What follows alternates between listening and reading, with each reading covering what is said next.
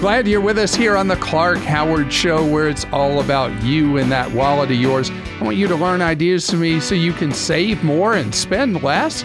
And don't let anyone ever rip you off. And when you have a question for me, you can go to clark.com slash ask, post away. Coming up later, I need for you to know something if you are the parent of a preteen or teen there's something growing really quickly in social media, and your kids may be signing up for it. You got to know as a parent what they're up to. I'm going to fill you in. So, there is a proposed rule that will allow when you buy a home to eliminate the need for having an appraisal done. And instead, a computer algorithm will be used to try to estimate what is fair value for the house. And that will determine whether or not you're approved or denied for a mortgage based on an electronic scan of what it thinks the appraisal would be. I am not happy about this at all. And I, the way I see this playing is you as a home purchaser facing all the expenses with buying a home are going to be offered potentially an opportunity to waive appraisal. And then you will instead be subject to this electronic system that will estimate what the home you're looking at buying is worth. Now, what could be wrong with that? Well, it could go two different ways. One, you could be approved for a mortgage on a house that you're overpaying for. Or two, you could be denied for a mortgage because the algorithm was wrong and way uh, messed up the value of your home. It could go either way, that a home could be worth substantially more than the algorithm says it is, and you're denied the loan, or the other extreme, that you're given the green light to buy a home where you're overpaying and you end up upside down in your home. So I'm not excited by it at all. I think there's value to an experienced appraiser who knows the local market, which is a big part of it. A lot of times they don't, who is able to discern fair value. Producer Joel who is a big time real estate mogul himself, five rental properties now. Uh, you think that I'm being an alarmist and doing a waiver of appraisals would just save everybody money. Well, I wouldn't call you an alarmist, uh, but I will say that I do think computer appraisals have a huge potential, and that the way appraisals have been traditionally done come with their own set of problems. Um, so when my parents were selling their home a few years back, they had multiple offers above list price. It was a situation where a lot of people wanted that home and they wanted to pay more than my parents were even asking. The appraisal came in at essentially asking price. So, what is a home actually worth? Is it worth what the appraiser says it's worth, or is it worth what a bunch of people are willing to pay for the fa- the house. And I think that's one problem with you know traditional appraisals. I think the other problem is oftentimes the appraiser doesn't really know the neighborhood very well that they're going into. They might be coming from a completely different section of a metro area and have no real idea street to street or home to home what a home is actually worth and picking a comp or two right around the corner that sold within the last two months, it might or might not be accurate, um, depending on how well they know the area that they're looking in. I had a, a, an issue recently too with an appraiser where my current house, they decided that because my home was sectioned as uh, a multifamily, that they couldn't value it. And, and there's a lot of these in my neighborhood. A lot of homes were originally built as multifamilies and then they've been changed to single family homes. And he essentially cut off a huge square footage portion of my home when he did the valuation. And so I just know that there are a lot of people where I live that have had problems with that, where they've converted their home into a single family and they're being valued as a duplex, even though uh, because the appraiser has to go by the tax records or whatever it is. I, I just know that there could be issues both ways, but there are a lot of issues currently, and there's a high cost involved to get those, even with all those issues involved. Appraisals cost anywhere from three hundred something dollars to to eight hundred dollars, so they're very expensive considering how inaccurate they are. Well, my concern is simple. I just want you to know that this is percolating. That out of nowhere, this is become going to become a practice where you'll be offered the opportunity to waive appraisal and instead have one of these electronic algorithms work, computerized algorithms work. And I don't recommend it to you.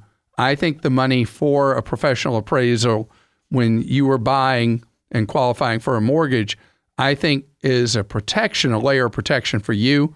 And I recommend it. Uh, Kim wants to weigh in on this as well this is really not my field of expertise, but listening to you guys talk about it, the question keeps coming to my head. If I was to waive the appraisal and let a computer do it, if it came back and, in my opinion, it was way off, could I then go ahead and get a human to appraise it? Uh, nobody, nobody's saying how that's going to work yet. Gotcha. So this is a proposed rule, and this is something that has some time before it will become common, but people don't buy houses all the time. And so I just want you to know that this is a question you may be asked, and I look at it as a danger more than an opportunity. Michael is with us on the Clark Howard Show. Hi, Michael. Well, hi. How are you, Clark? Great. Thank you, Michael. You've got a scam warning for people. Is that right? I do. I think it's a potential uh, uh, scam, uh, and uh, I don't. Uh, uh, I, I they tried to talk me into this, and I kind of got a bad feeling about it. So I thought I'd wanted to let you uh, weigh in on it yourself. All right, let's see if it's passing the scamometer.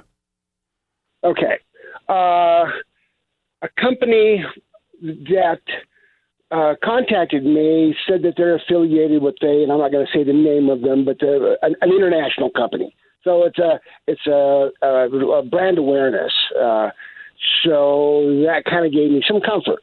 So I, they said they wanted to rent space on my vehicle for advertising. They said the, the uh, email said that they wanted to have rent a small area uh, on my vehicle for advertising, and then of course I'm to drive it around, uh, and uh, uh, so people can see um, the uh, the advertising. Um, that's that sounded all well and good, so I gave them my information. That's about all there was to it. Then the next email that I get says. Congratulations, you've been accepted uh, to uh, um, uh, bear our advertising and for and you'll get your fee um, for I think it was five hundred a month. We don't need to go any further. The cow manure is piling high already. Okay. When the, the what they're talking about is something that was very common 20 years ago.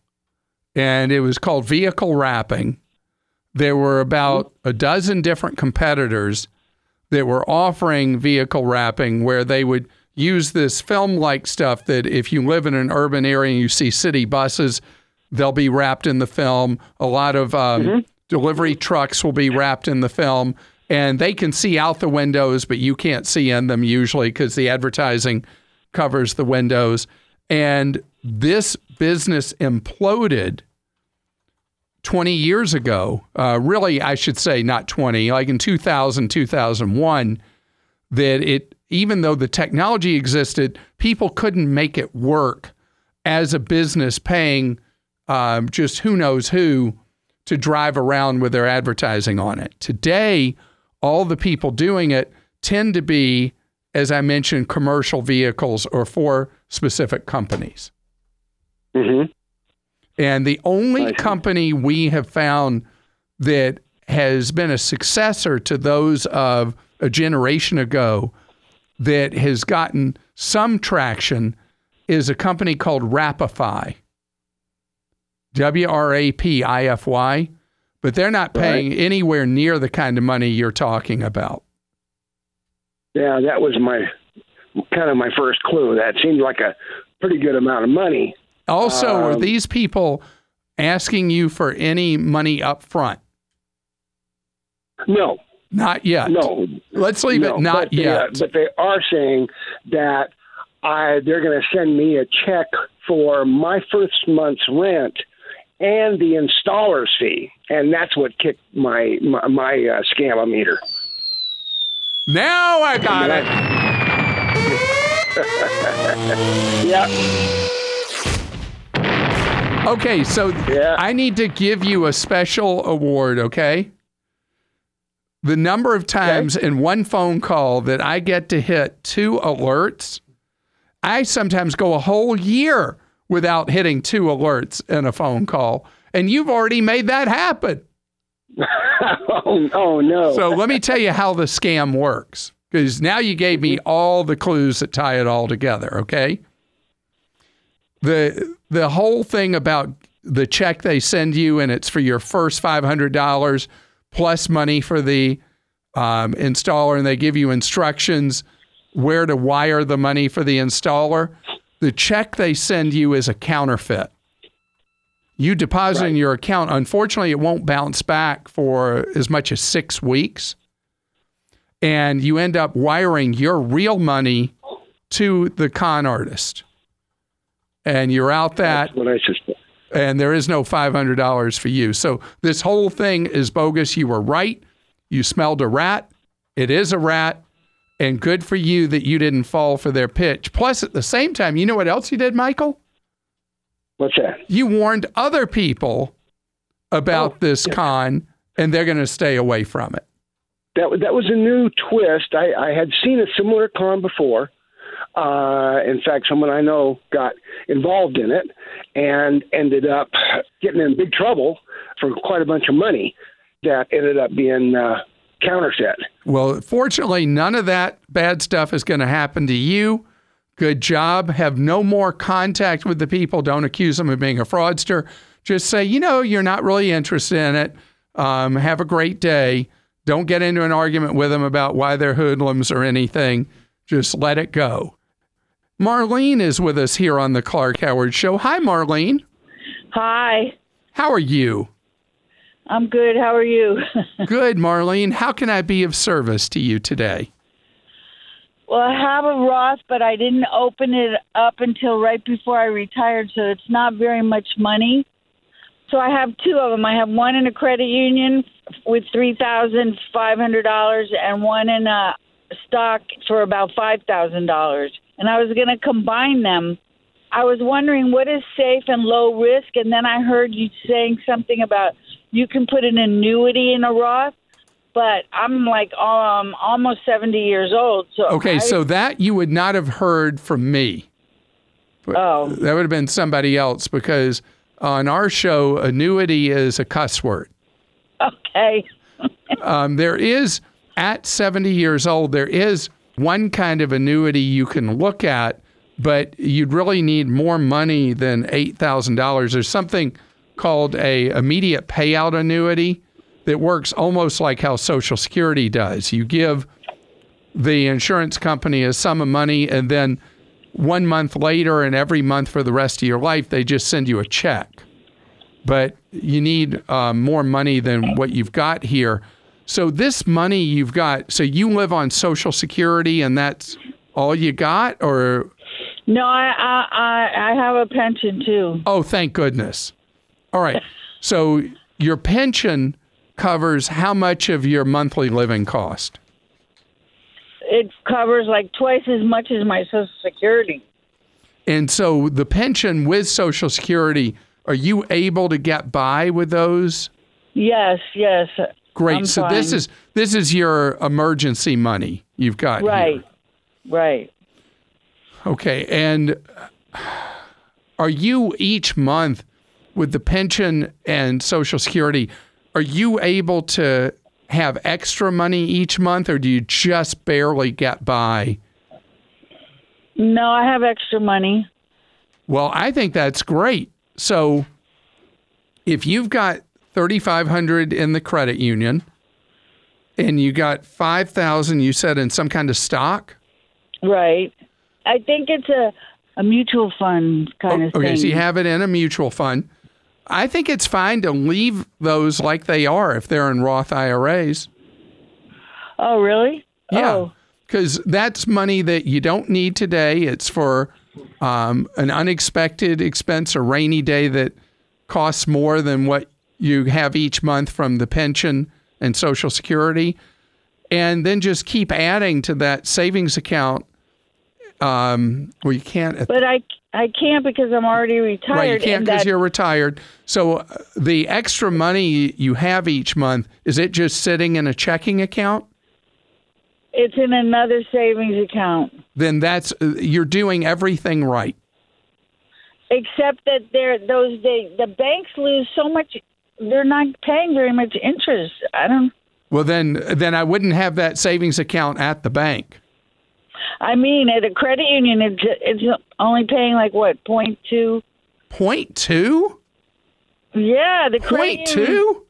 The bank is even less. Yeah, I'm That's sure the bank's gonna- less, but that's terrible. Okay, do you go on the internet? Yes. All right, I want you to go to bankrate.com, B A N K rate, R A T E.com, and look at savings rates and open an account with one of the companies that's paying about two and a quarter percent. You can link it to your checking account with uh, at the credit union or the bank, and at least your extra money that you're not spending each month will be earning two point something percent instead of 0.2 percent, which over time will make a difference in your budget. Thanks for taking time out of your day to join us here on the Clark Howard Show, where it's all about you and that wallet of yours. I want you to learn ideas to me so you can save more and spend less. And don't let anyone ever rip you off. I want to talk to you about TikTok. And it's something that you likely haven't even faintly heard of.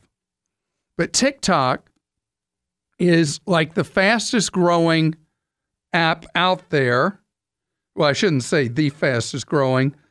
It's apparently the fourth most popular app to download right now. And it's a big deal with kids, even from a very young age. So, TikTok is short videos on a social media app. Now, we've been there before. There, you know, there have been people like, was it Vine that was the one that was the short videos that failed? But TikTok is taking off with uh, well more than 100 million people on it.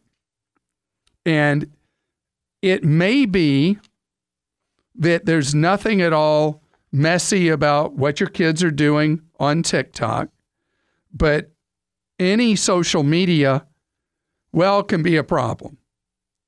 And so, you as a parent, especially with kids that are uh, that are younger than, let's say, 15, you got to make sure you know what they're up to, and you want to know if they have a TikTok account. In addition, you want to make sure that the privacy settings on TikTok are such that who knows who is seeing what they're doing. So with TikTok, everything is public. Everything is public. Unless you go in and you change the settings for your kids. Anybody impersonating a kid who sees the videos your kids are posting can pretend to be a kid and send them private messages. Now, I don't need to explain more of that. You know the risk with that. The hard part with this stuff is it just changes all the time. So, this one is one in particular that I want you to be aware of because it is so fast growing and you want to know how to access your kid's account. They need to share with you their TikTok sign in information so that you can go on there and be a nosy parent and spy on what's going on. Because a young kid, even though they may be at the stage where they're asserting their independence, just because they want to assert some independence doesn't mean their judgment is any good at all. And you got to keep them safe. Alan is with us on the Clark Howard Show. Hello, Alan. Hey, Clark, how are you? Great, thank you, Alan. So you just had Good, a good. child, and I'm already telling you to make sure your kid's being careful online. And your kid is how old? Seven months. Seven months. So hopefully Yes, they don't have a full online presence yet. no, no, not yet. Not yet. Good, good. Hopefully it'll be a while. Well, congratulations to you on the birth of your baby. And how can I be of Yes, service? sir. Um, I was looking. Uh, I'd like to know about what kind of a savings plan I need to have her for her uh, future college education. So there's only one that makes sense, Mm-hmm. and that is uh, what's known as a 529 account. Yes, sir. 529 account is one that allows you to put aside from very small amounts of money to major amounts of money that grows tax free all through the years. And then, if used for what's known as an eligible college expense, or in many states, a certain amount can be used for private school before college, the money all grows and is spent tax free. Okay. Now, there um, are good 529 plans, mediocre plans, and rotten, terrible 529 plans. Okay. I recently spent, I don't know how many zillion hours reading the legal description document of every commission free 529 plan in the country. And I put up a brand new guide so you'll know how to pick one, what funds should go in it. Uh, and by funds, I mean what choice. And I recommend what's known as the age based portfolio. So, with the uh, as young a baby as you have, uh, it would normally be in the age zero to two band of investing. So it'll be more heavily tilted towards things that are riskier in the shorter term, but are likely to grow nicely over the next 18 or 19 years. Okay. I Um, heard you one- say something. Go ahead. I, I've heard you say something about uh, using my Roth uh, instead of a 529. I have a Roth uh, 401k. Would it be better to just invest more into that? No, Or just use that no, 501? leave the Roth 401k as it is. If Okay. you wanted to do anything as an alternative to a 529 account, you can do a regular Roth IRA for you Okay. and have that in lieu of putting money in a college plan. The reason you would do that is if in your family culture there's the possibility that a child wouldn't go to college, or if mm. your seven month old is already clearly so brilliant that scholarshiping out looks like it's almost a certainty.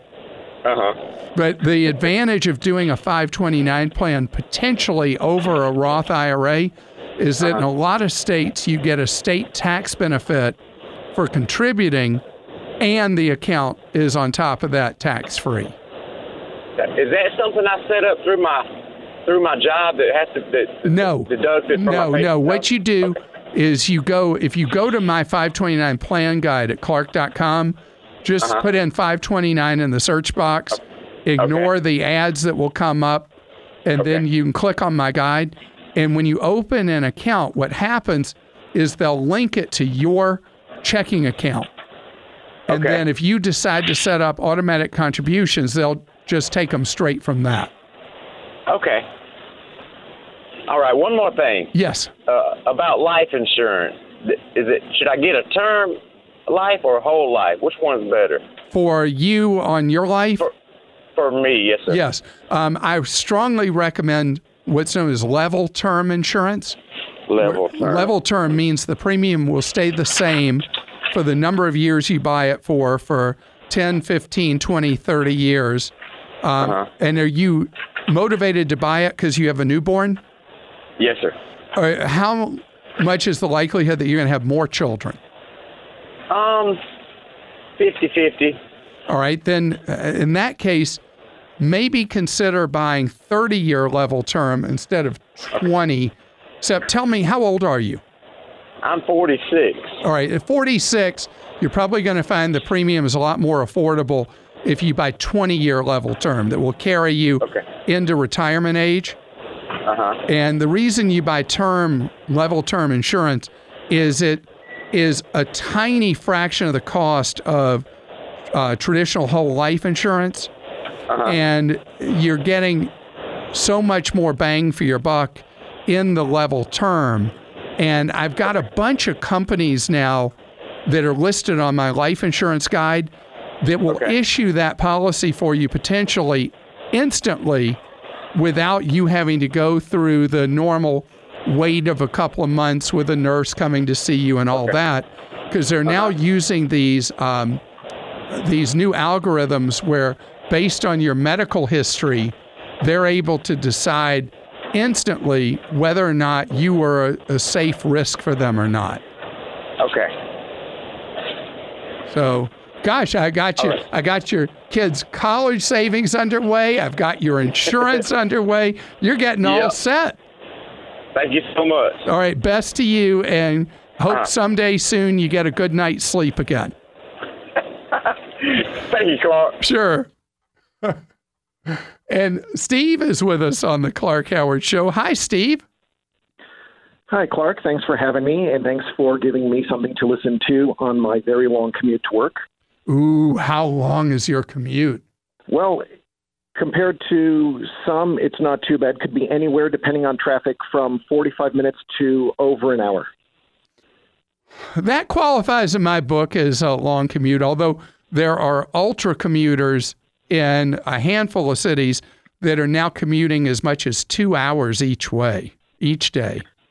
Yeah, I live in the Bay Area, so I know some of them. Um, but uh, an hour each way is still pretty long. But luckily, I've got you to listen to, so the time goes by fast. So I got to tell you something funny. My my uh, niece lives in San Francisco itself, and but spends most of her time on the Russian River. Nice. A- And her dad, my brother, recently went with his wife from Utah to visit them at the Russian River and flew into Oakland Field. And they were so traumatized by the drive that they're not sure when the next time is they're going to do that drive because they landed in the early part of afternoon rush hour. And uh, it was quite an ordeal. Oh, going up to the Russian River from Oakland, I can imagine they're going with traffic. Well, tell me, you've got some information to share to your with your fellow listener. Tell me about it. So um, I was recently uh, contacted by a scammer, and this was a little unusual. And I actually read a similar ordeal on Nextdoor, so it doesn't sound like it was a one-time thing. But uh, when I got the call, the caller ID said Mexico, and I figured it was a scam, and I answered anyway. And a woman got on the phone and said my name, and I said yes. And for a second, I thought, well, could this be some kind of tech support? Could this be my bank um, offshoring customer service? But no, sure enough, it was a scam. And she started crying, and she started saying, "Help me! Help me! They have me!" Um, Oh. As if she's being kidnapped. And then the abductor, the so-called abductor, got on the phone and started making threats, started threatening to cut off her fingers, and started cursing like there was no tomorrow. And did the the individual who is supposedly the one being held hostage, did they pretend that they were a relative of yours in any way? Surprisingly, no. Um, she never. Well, she didn't uh, speak again. And the only thing I said to the so-called abductor was, I just asked, "What's her name?" And I just kept repeating myself. And he didn't have a name. And the more I repeated myself, the angrier he got. The more he cursed. So, well, clearly they didn't do their research. Um, and at some point, he asked me if I wanted. Uh, he asked me to choose a finger to cut off, and I just said, "Cut them all off," and I hung up.